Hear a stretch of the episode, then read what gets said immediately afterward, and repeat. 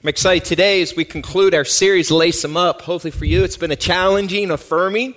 Hopefully, you are running the race that God has marked out for you in a way that has given Him greater glory. The truth is, in this race, this lane that you and I have, there should be opportunities for us to retell the stories of what God has done. All along our lane, all along the way, there should be these monuments, there should be these reminders that this is what God has done. This is what He did here. This is what He continues to do. We need to stop and tell the story so that others can know and their faith can grow and our faith can grow too as a reminder that no matter what we face today, no matter how difficult it is today, we can go on because God did this for me. So just picture if you can, if this is your lane, this is your lane that you are running in. Stay in your lane, but all along the way should be reminders, should be moments or tokens or stories to tell. As a family, we would often sit around our, our, our evening table, our, our supper table, and we would tell stories of the goodness of God. And as our kids would grow, they would often say, Dad, tell that story again. Mom, tell that story again. As if a reminder that we need it, that God is good, He's faithful, and that He can continue to press on. So I say, tell the story again. And my hand is a golf ball that doesn't mean probably much to many in this room, except probably to my wife and me. When we were in the old building on Clinton Street, we had a dream to build a multi purpose facility. And there were a faithful group of people, some are still with us, that are even here today, way before many of you became part of Grace Community Church, that decided that we would move from the church that we building we were in, sell it, go portable church in the middle school on Sundays. That's where we held our worship service. On Wednesday nights, we would take our, our preschool to sixth grade and put it in model elementary. On Wednesday nights, we would put our junior high and senior high in the old New Paris Elementary School. And then on during the weekday, we would put our offices in Dr. Boyd's office. So we were in four places at one time. It was quite a, a, time for 15 months. Every Sunday morning, we would set up, we would tear down and meet. And it was during that time, prior to moving to the school, that many here, a group of about 200 people, decided that they would sacrifice and give so that we could build this building. We began searching all over Goshen for land, knowing that God wanted us to move somewhere, uncertain, but we had this group of people that began this search. And this property here came on our target one weekend. And as we're riding by, it was an alfalfa field that had a, a, a walnut tree in the middle of it. And I remember seeing it thinking that would be a great place for a church. So this team contacted, found the owner of this property, who had been contacted, she said, by multiple people 10, 15, 20 people who wanted to buy this ground and do other things on it. And so we engaged and talked to her and had a conversation with her and said, We would like to build a church on this 13 acres of property called Grace Community Church with hopes of reaching this community. Arlene heard the story she was given the property from her father, who was a believer, and she was too. And she said these words I'll never forget. She said, My father would love to know that a church was built on the property that he once tilled up and farmed. So during that time, we began this campaign. And it was a stretch, to be quite frank, to take a small group of people and to put a $3 million building project in the move. It was a lot to trust God for because we had never had that kind of potential mortgage. We had never had that kind of stretching of faith. And I remember at one point we were in the middle school, and that weight of that potential looming mortgage hitting us was heavy on my heart. And I was reading through scripture, trying to gain understanding from scripture and encouragement. And I just needed to hear from God that we're going to be okay because I was feeling the brunt and the weight of what if we get there and we can't pay the bills.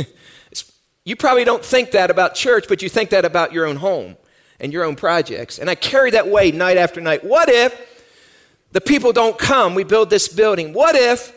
What will happen? So I began to process those thoughts. And that Sunday in the middle school, I did a message and I took golf balls. And I had these golf balls, and one of the golf balls was an X out golf ball. And I shared that Sunday that the vision that we had was to reach the community of Goshen. And I said that some of us don't like X outs. We throw them aside because they're not a good enough golf ball to hit on the golf course. But I said, God wants us to reach the X outs of Goshen. And so I held this ball up and I said, I want you to see this as a reminder that no one is X'd out with Jesus. And through the week, I held on to that ball. One of the days, Ann and I, we would come here often. We would prayer walk around the property before the building was built. And one of the days, I said, "Hon, we just, I just want to go to the property. Would you come with me?" She said, "Absolutely, Jim." And we began to walk this property before there was a building here. It's hard to think back. It was just a sweet, sweet time. Get choked up thinking of it. As we're walking around the property and praying and asking God that He would bring people from all walks of life that families would come to know Jesus and individuals would come to know Jesus. And I'm looking out, it's many of you, and praise God for that.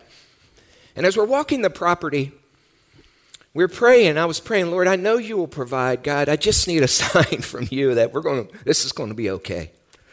And so we're walking back to our vehicle. We parked the Jeep. We pulled in the middle of the field. And as I'm walking across the field, I stumbled across a golf ball that had an X out on it, right out in the middle of the field.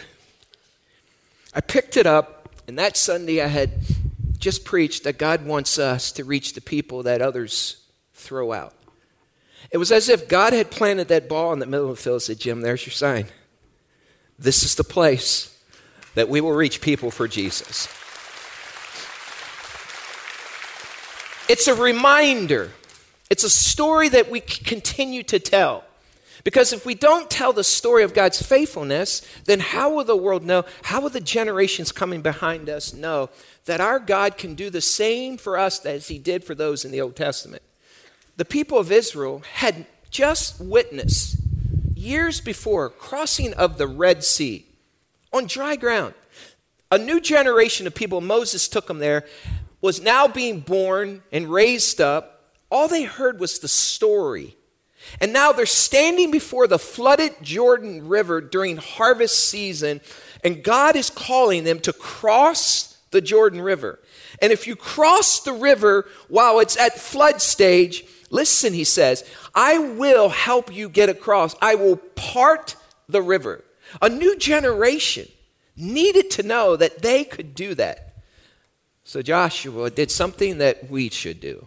Grab your Bibles and I'll show you and turn to Joshua chapter 3. If you need a Bible, hold your hand up. Ushers will put one in your hand. But turn to Joshua chapter 3 and we're going to read verses 7 to 17. I'll ask you to stand with me and we'll read it out loud together. Genesis, Exodus, Leviticus, Numbers, Deuteronomy, Joshua. Joshua chapter 3, and we're going to read verses 7 to 17 out loud together. Would you read it with me? Ready, read. And the Lord said to Joshua, Today I will begin to exalt you in the eyes of all Israel, so that they may know that I am with you as I was with Moses. Tell the priests who carry the ark of the covenant, when you reach the edge of the Jordan waters, go and stand in the river. Joshua said to the Israelites, Come here and listen to the words of the Lord your God.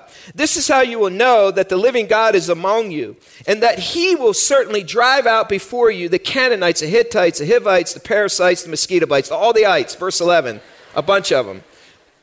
Then he says this in 11 See, the ark of the covenant of the Lord of all the earth will go into the Jordan ahead of you. Now then, choose 12 men from the tribes of Israel, one from each tribe.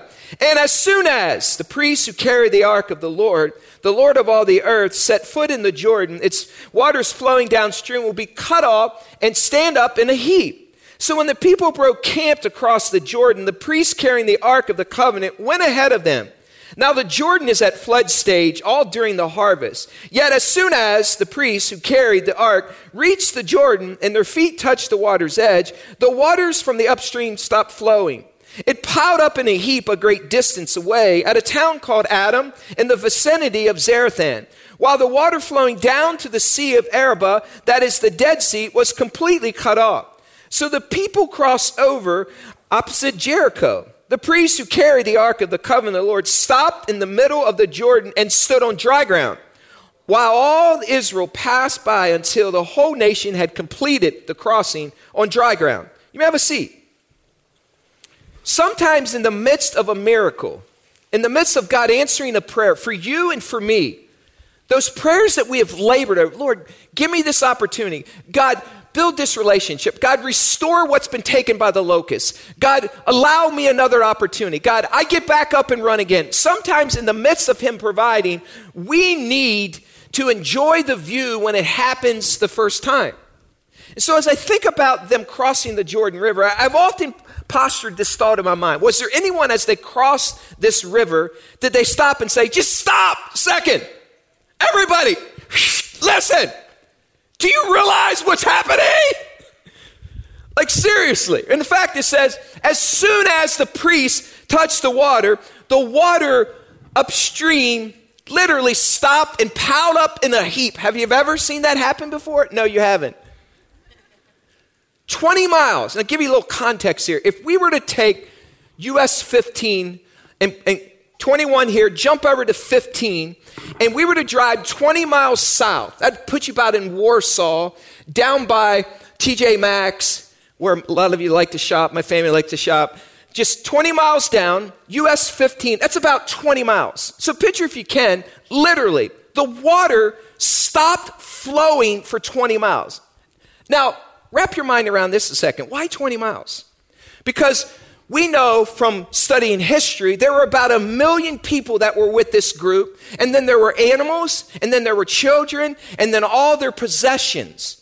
So it literally took that wide a space for a million plus, couple million plus people to cross over. So just picture you're driving down US 15, and the whole way down, you see this line and train of people, animals, possessions. That's potentially how wide, how long this was of people crossing through God's planet Earth. That's a lot of people, isn't it? And so as they crossed over, and it says it was on dry ground, Joshua knew that this was something that this generation had never seen. They had heard about the Red Sea crossing, but majority of the people that crossed the Red Sea weren't alive during this time, and now this new generation was coming along. It was a daring attempt for them to even attempt this, especially the priests, unless God intervened. And the text says, as soon as, so it wasn't like God parted and then they crossed, there was this step of faith unknown to these priests as they carried the Ark of the Covenant, which was a representative that God was with them. The throne room of God was with them. They're carrying the Ark of the Covenant, and someone up front says, Let's do it, boys. someone had to take the first step. And the first step in, it says, as soon as, but not until as soon as, the water just parted and it piled up into a heap, up in the air, clean down to the Dead Sea. Prior to that, Joshua told them this before they crossed. Look at chapter 3 and bump up to verse 5. Joshua told the people in verse 5, prior to the priest crossing, consecrate yourselves.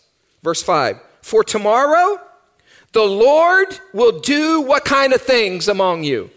Amazing things. What does that mean, amazing things? What is an amazing thing? How do people know about amazing things? All along our way, God has done things. And if we're not constantly telling people what God has done and giving Him public praise, then how will they know? And so we got to constantly, as we run this race, tell the stories, remind our children, remind the people to come. There's, in other words, He's looking, He said, Tomorrow great things will happen, amazing things will happen. And these amazing things are just like what had already happened, but you must step out in faith. And then it says this in chapter 3 and verse 14. Look at verse 14. So when the people broke camp to cross the Jordan, the priests carrying the Ark of the Covenant went ahead of them. I love that phrase. It appears over and over and over as soon as they touch the water, as soon as. And I was thinking, as soon as you sign up for that thing that you've been talking about doing, as soon as you put your name in to the, the list of that spot that you want. As soon as you walk across the street and share with your neighbor, you could see someone come to Christ. As soon as you buy your passport instead of keep saying, one of these days.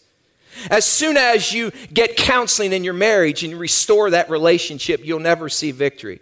As soon as you leave camp, chapter 3 and verse 1, it says this Early in the morning, Joshua and all the Israelites set out for Shittim and went to the Jordan where they camped before crossing over. God was about to do something, but people had to leave camp, and someone had to lead the way and trust. And they had to believe that God could do amazing things that he had done previously that he could do for them. You know, it's real easy for us to read the Bible and hear about talking donkeys. Think, can God still do that today? It's real easy for us to read about this passage. Can God still part a Jordan River for us and people can walk across on dry ground? Is he the same God? You see, we need to keep telling our stories so that people know that even today, God can do the impossible. Keep telling the stories. Otherwise, you know what happens? We begin to make decisions based on what we've had, based on what we have, and not on what God has. we base it all on does it compute? Yet we need to have this God peace in our lives. Almost all of the people of Israel who had witnessed the crossing of the Red Sea prior to this escape had died. Sometimes we miss the lessons in the victory because we are 10 miles ahead thinking about the next thing. And we need reminders that God can do the impossible for us. So look at verse 16 of chapter 3. Look again. The water from the upstream stopped flowing. It piled up in a heap a great distance away at a town called Adam. And then it says, bottom of 16, so the people crossed over opposite Jericho. The priests who carried the ark of the covenant of the Lord stopped in the middle of Jordan, stood on dry ground while all the people passed over. We need reminders that God can do the impossible. They go for broke. There is a moment that we need to make a statement of faith. But watch what Joshua does to help the people. Look at chapter 4 and look at verse 1. When the whole nation had finished crossing the Jordan, the Lord said to Joshua, Choose 12 men from among the people, one from each tribe, and tell them to take up 12 stones from the middle of the Jordan, from right where the priests are standing, and carry them over with you and put them down at the place where you stay tonight. So Joshua called the 12 men he had appointed from the Israelites, one from each tribe, and said to them, Go over before the ark of the Lord your God in the middle of the Jordan. Each of you is to take up a stone on his shoulder, according to the number of the tribes of Israel, to serve as a sign among you in the future when your children ask you, what do these stones mean? Tell them that the flow of the Jordan was cut off before the ark of the covenant of the Lord when it crossed the Jordan. The waters of the Jordan were cut off. These stones are to be a what? What's the word? Memorial to the people of Israel. How long? Forever. We need memorials along the way. And so as you run this race, our house is loaded with them. I brought some with me today as reminders. And you know why I bring them? Because I want to remind me and our children and you of what God has done. I have here a Bible, and it's a small Bible. And if you were to come up and try to read it, you probably couldn't read it because it's in Chinese. And the reason I have this Bible is because I want to remember. And from time to time, I'll pull it out, and I've showed our kids along the way. Let me tell you the story of when there was a group of us that smuggles Bibles in the back of my green backpack into from Hong Kong to China. And when we took these Bibles in, you've heard a little of these stories the last couple weeks. These people, for the first time, held them close to them. And I purchased this Bible with my own money. Why? Because I want to remember what I saw. And I want to remember how God protected us as we carried these Bibles into China. I have this sword with me today, and it's handmade. You probably have never seen one like this. And the reason I have this in my office at home, it's a reminder. On one of my trips, my very first trip into Cambodia, a long, long time, 20 plus years ago, I was with a group of Grace College students leading them, about 16 Grace College students. And we were out in the jungles of Cambodia. And during that time, white men really hadn't been seen by a lot of the Cambodians in the bush. And so we were riding motorcycles out through the villages, taking the name of Jesus to the huts and people who had never heard about Christ. Our team was at a point where some of our teammates were beginning to be, get concerned and worried because it was getting late and we were way back in the bush. This was before cell phones, we had no satellite phones. And I remember pulling our team aside and saying, Listen, if God did this, and I pulled from the Old Testament, then God can get us through this. A few miles later, we ended up in this village, walked into this hut. And when I walked into this hut and we spread out amongst the huts, I had a translator with me, and I saw this lady who was just all twisted up, face all wrinkled, just angry at the world. But she was willing to be hospitable and let us in. And as I walked into this hut, I will never forget this story, nor do I ever want to forget it. I said the name Yesu Cree to the translator. I said Yesu Cree, and she said Yesu, or he said Yesu Cree. And the lady, I watched her, she began to talk rapidly to the translator. And I said, what, what, What's she saying? She said, She wanted to know if you said Yesu Cree. I said, Well, tell her I did. yeah, he said Yesu Cree. And I watched literally with my own eyes, this woman began talking to this translator, and because she heard, listen to me, the name of Jesus Christ, she gave her life to Christ in that hut. Why do I want to remember that? Because the Bible says that his name is above all names. The Bible says that every knee will bow and every tongue will confess, yes, in the future, but even then, and I remember seeing that, and when she gave her life to Christ because she heard the name Jesus Christ, her whole countenance changed. I kid you not. It was as if someone just unpeeled this haggard look, this stressful look, and her eyes were bright, her face was clear because she heard the name Jesus and gave her name to Christ. And I remember leaving and I said, Lord, I want to remember this. I don't want to forget this. So as we're leaving the village, walking down, there was this group of Cambodians along the side of the road, and they had knives and swords. And so I went over and I bought this knife. And by the way, I put it in my carry on on the plane coming back. This was before 911. And every time I see this, you know what I remember? What God did in Cambodia. And every time I pull it out, it's a reminder in my race along the way that our God is a powerful God, and nothing or no weapon formed against him will ever prosper. Amen? So Joshua is looking at these priests.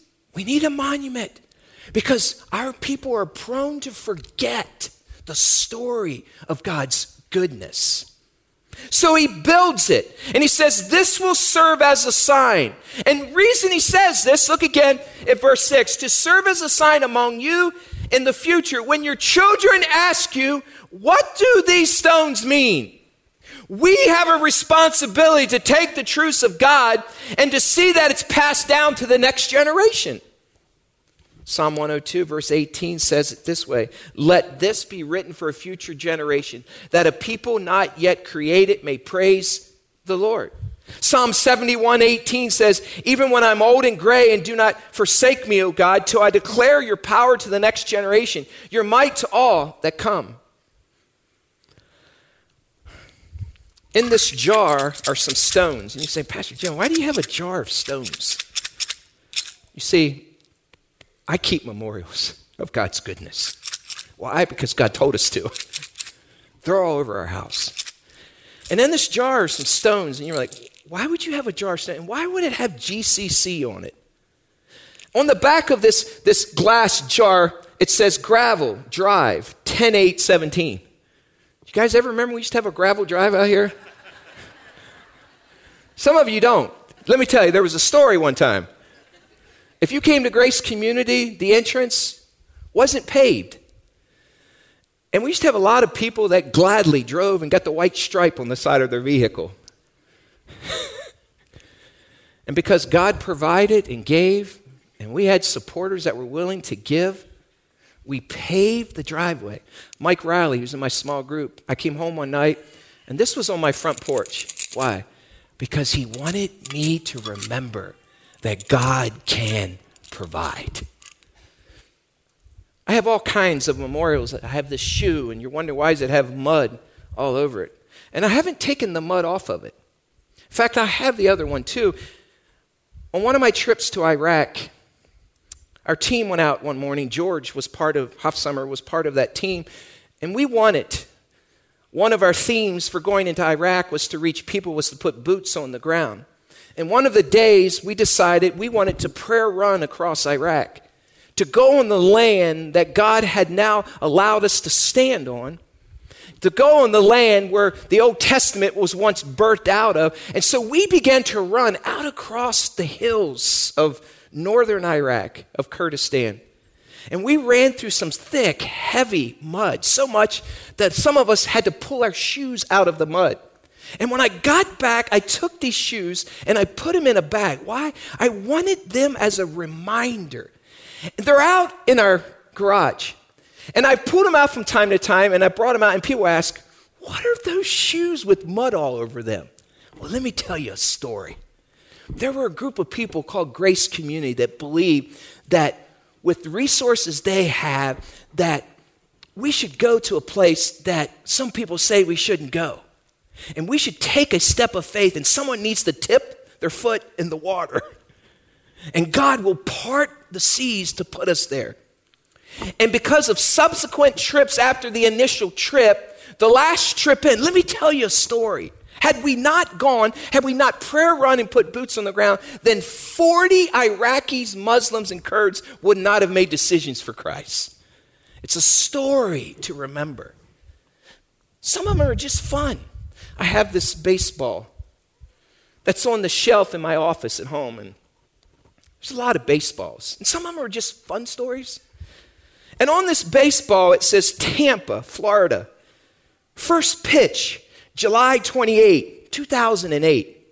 Isaiah and I at a baseball game got the chance to go out on the field and throw a high inside fastball to the catcher for the first pitch of the game. It's something that we can tell. And you know why we went? Because that night I was leading a conference called I Go, an evangelism conference in Florida. And I said, instead of us just all sitting together, let's buy seats all over this stadium.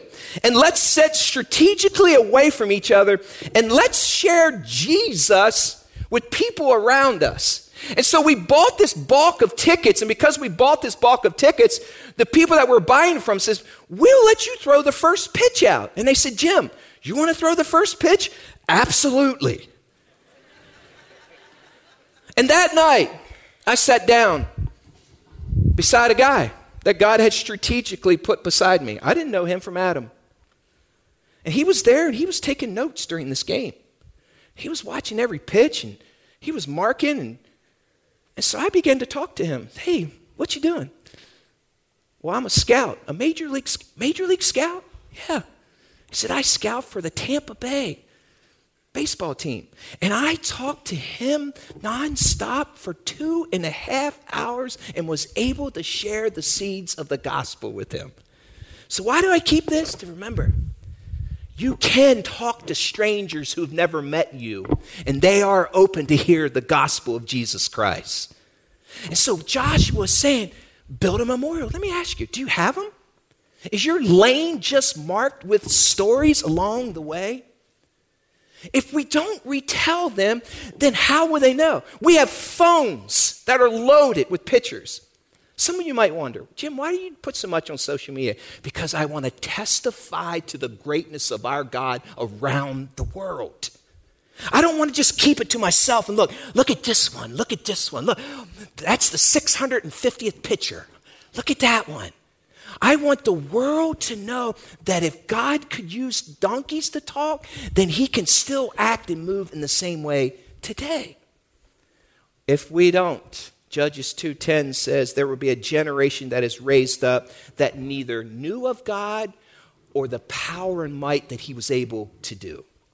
So Joshua is telling him, build a memorial. Look what happens in chapter 4 and verse 24. Look what happens.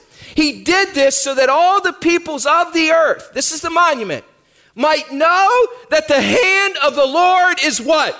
Powerful. And so that you might always fear the Lord, your God. Memorials are there to remind us of what God personally did for us. I have this book, and it doesn't mean a whole bunch to you, but it means a lot to me. There's a story here. And I keep this book in my office, and it sits in a place all by itself. And if you were to walk in my office, you might look at it and you would say, huh, Baker's Dictionary of Theology. And if you were to open it up, you would see that there's two names in it. One name, Stephen Dearborn, scratched out. Below that, Jim Brown. And you know why I keep this book because it's a monument of God's goodness. When I was, Ann and I went to seminary and moved from Maryland, we had very little money. And if you ever go to graduate school, you'll know that it's expensive to go there, and there are books to buy. This was before cell phones, this was before Audible and podcasts, this was way before you could listen to books online. And there were tons of books that I needed to buy that I didn't have the resources to buy. I was serving at Grace as a seminary student body chaplain. And as I was serving there, I got this call from this man I had never met before, Stephen Dearborn. And he called him. He says, Is this Jim Brown? Yes, sir, it is. This is Jim Brown. He says, My name's Stephen Dearborn. In fact, my name is Dr. Stephen Dearborn. I said, Sir, how can I help you today?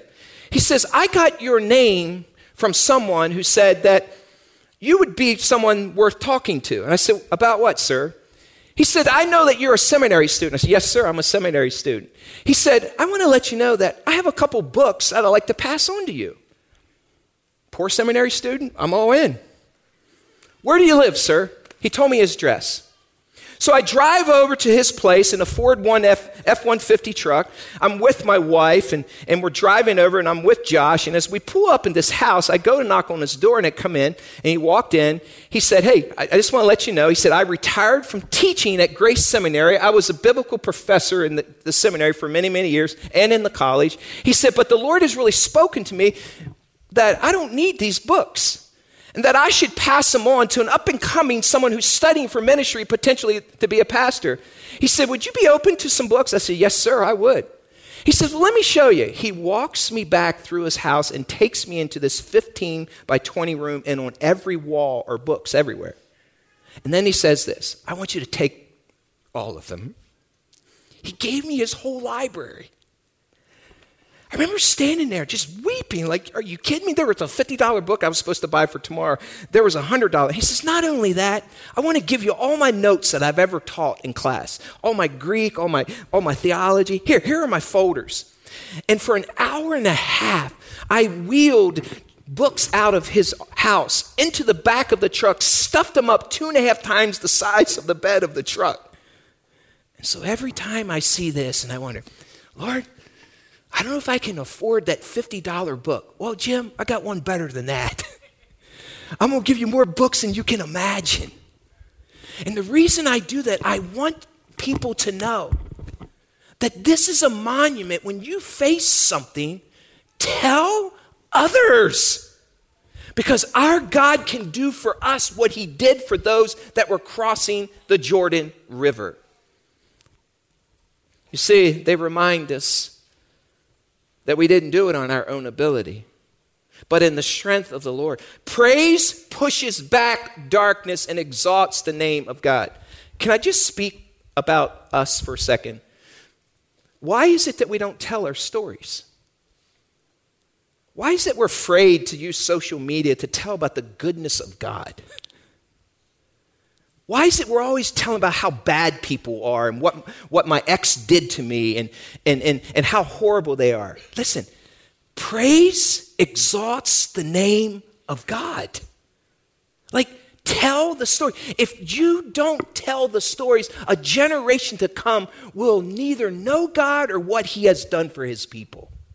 Tell the stories. So as you run this race, leave monuments along the way. Memorials provoke questioning from the future generations. People walk into my house and I have this Coke can, and they ask, What does that say? Where did you get that Coke can from? A conversation is stirred. I've never opened it, but I brought it back from a place, and there is a story behind this Coke can, and it gives me a chance to share the goodness of God. If you want to know, I'll tell you sometime. Memorials are signposts to a lost world that our God is great. They're signposts to the world that our God is great. They are seeking to, whether you believe it or not. We don't need to get in arguments with them. All we have to do is testify to the goodness of God. And if you keep testifying to the goodness of God and the goodness of God and the goodness of God, there will come a time that they will ask, Tell me about your God. You need reminders of the past. I have rocks. This rock here means a lot to me. My last trip to Iraq, we were standing on a bridge in Iraq, and I was standing there with our older son, Josh. The Euphrates River was flowing under us, land rich with biblical history. And as we're standing there, I grabbed this rock, and Josh has a rock from, from Iraq too. And the reason I carry this rock is because I want to remember that moment in time with our 20, now seven year old son. And to remember back when our first team went into Iraq, the first eight of us that went in, knowing that God had called us and you supported us and you gave. And I'll never forget standing out in the West Foyer saying goodbye to my wife and our children. And not to bring attention to whomever was on that team, but we weren't certain we were coming back, but we knew God wanted us to go.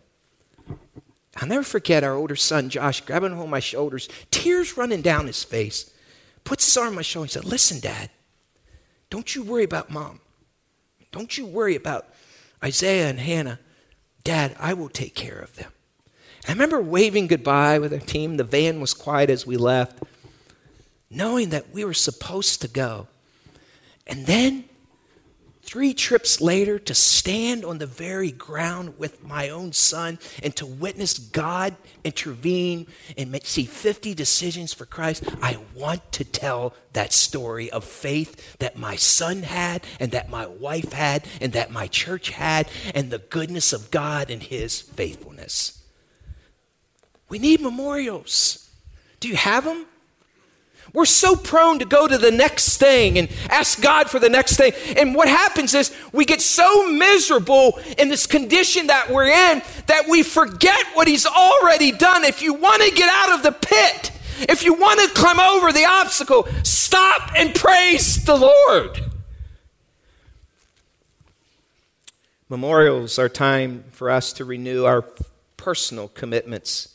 We need these reminders to give us a good kick in our pants to get back in the race and run as hard as we can. To recall a time when we fully trusted God and He came through. This book is precious to my wife. it's precious to me because it's precious to her. It's called God's Smuggler by Brother Andrew. If you've never read it, it's a classic. And the reason it's so important to my wife is you see, she, as a freshman, went to Michigan State University, didn't know Christ, was raised in the church, but never heard the gospel plan of salvation, knew that God was there, but no one ever told her that Jesus was the way. And her freshman year at Grace at uh, Michigan State University, she went to hear an evangelist, and the evangelist basically she was standing there because she didn't want to just follow a man, and the evangelist was calling people to be saved that night at this evangelistic rally, and Anne was part of the student body that was out there, and she wanted to make sure she heard from God and wasn't following a man. I love my wife for that. And so she said this, because at the end she says something was happening in her heart. You want to hear her tell the story, she'll tell it much better. But she didn't want to make a decision for God because a man was telling her it's a good thing to do. So she said this God, if this is from you, then make him call me out. She, so I'm standing there in the midst of all these people, and this evangelist points over and looks right at me and says, You want to come, don't you? Look. And he called her out, pointed her out. My wife gave her life to Christ at Michigan State University, and now this changed her worldview. It shaped the way she would think differently. And, and now, what she thought she was headed in a direction, she had to pull away and ask God, God, what do you want to do with my life? And so, after her sophomore year, she took a year off and moved to Mexico City and worked with missionaries in Mexico City for a year. And was during that time, as she was teaching kindergartners and first graders in Mexico City that were English speaking, that God was speaking to her. And so she wanted to hear from God God, tell me what it is that you want me to do with my life. I will do whatever you want. And the missionary friend there gave her a book and said, Hey, read this book. and so she reads this book. And as she reads this book, she tells me the story. She says, Jim, when I read that book, I knew that God was calling me to ministry. And she said this even to be a pastor's wife. so, you know, my wife did just a few weeks back. She didn't have a copy, she got online. She says, I just got to find the book. and she got this book. It's a reminder, a memorial of the calling and commitment that she had made to God. We need these reminders that God can safely take us to the other side of doubt, depression, failures, and insecurities. We need these reminders that we can lace them up. And the same God that allowed the Israelites to cross the Jordan River at flood stage and parted it is the same God that's living today.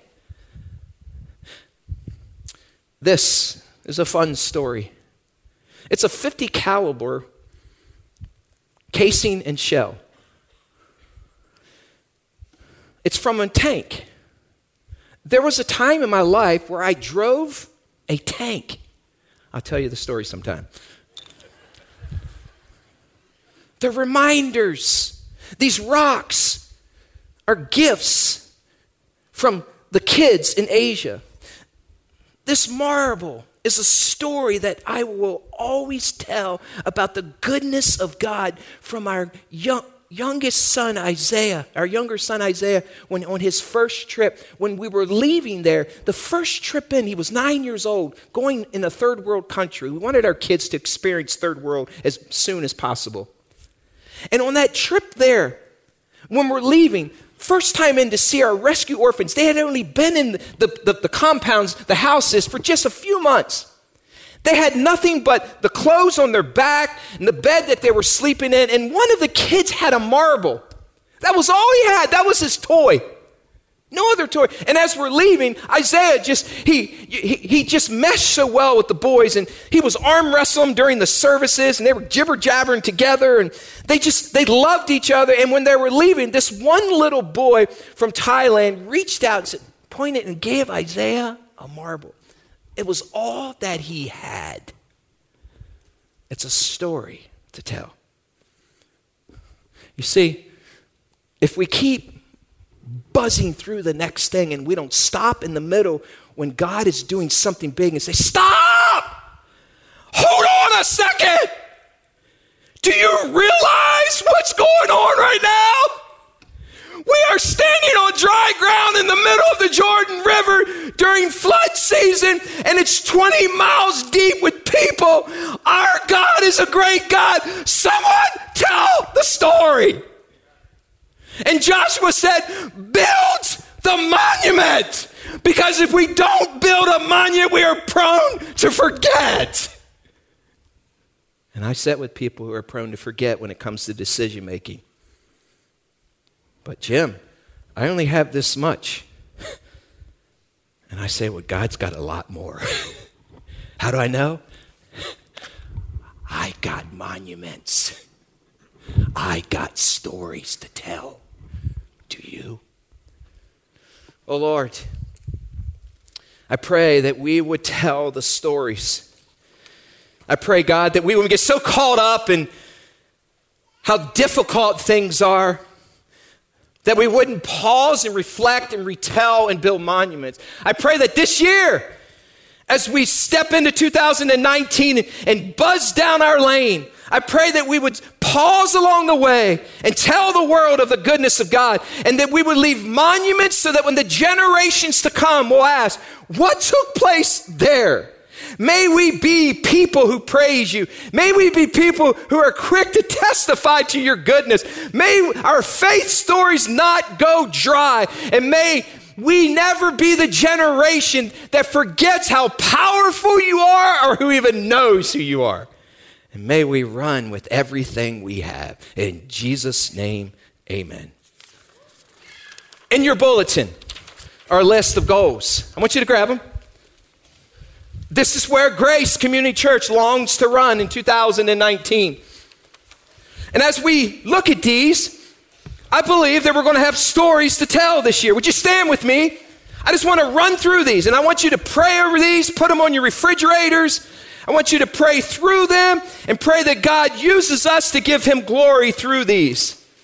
Look at these goals that we as a leadership team agree and believe that God will be able to do in 2019.